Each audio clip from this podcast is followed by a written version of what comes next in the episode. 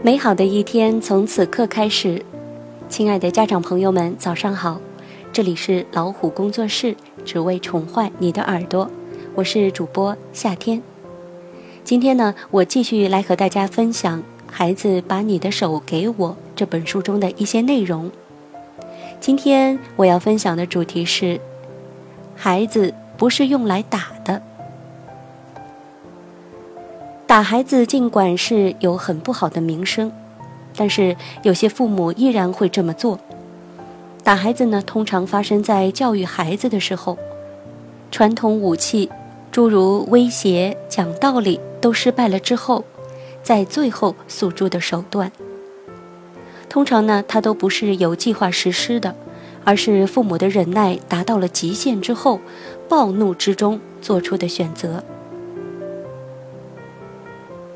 在教导孩子的过程中，从不打孩子几乎不可能。但是，我们不应该把体罚作为对孩子的挑衅，或者我们自己的愤怒情绪的回应。为什么不能呢？因为他阐述的教训告诉我们不能。他会教导孩子用不好的方法应付挫折。他生动地告诉孩子：当你生气或者感到受挫的时候。不要寻找解决办法，打，这就是你父母所做的。我们没有向孩子展示出我们的聪明才智，没有为愤怒的情绪找一个更文明的发泄渠道。我们给孩子的不仅仅是野蛮的感觉，同时给了他打人的许可证。大多数父母看到他们大一点的孩子打弟弟妹妹的时候，会感到不舒服。而没有意识到，当父母打小孩子的时候，他们就许可了大一点的孩子可以做同样的事情。一天晚上，七岁的吉尔和他的父亲一起看电视，吉尔在吮他的手指，发出让人心烦的声音。他的父亲不高兴了，说：“请停下来，我觉得你吮吸的声音很烦人。”情况没有变化，他又重复了一遍他的要求，还是没有什么事发生。在重复了四次之后，他发怒了，打了吉尔。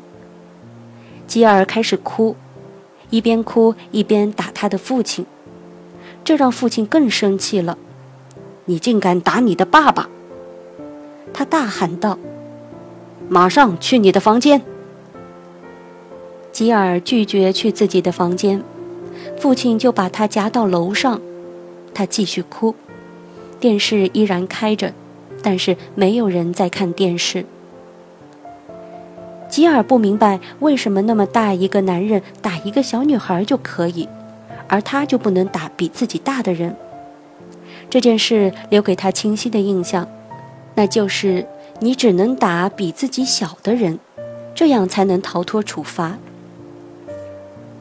吉尔的父亲原本可以用更有效的方法来赢得女儿的合作，而不是打他。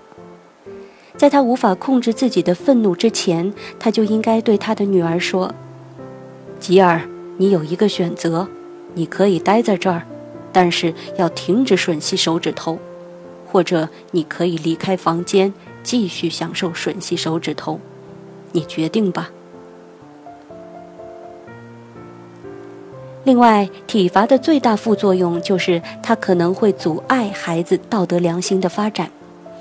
打孩子可以非常轻易地消除孩子的内疚，孩子已经为不端行为付出了代价，于是他会很随意地再犯。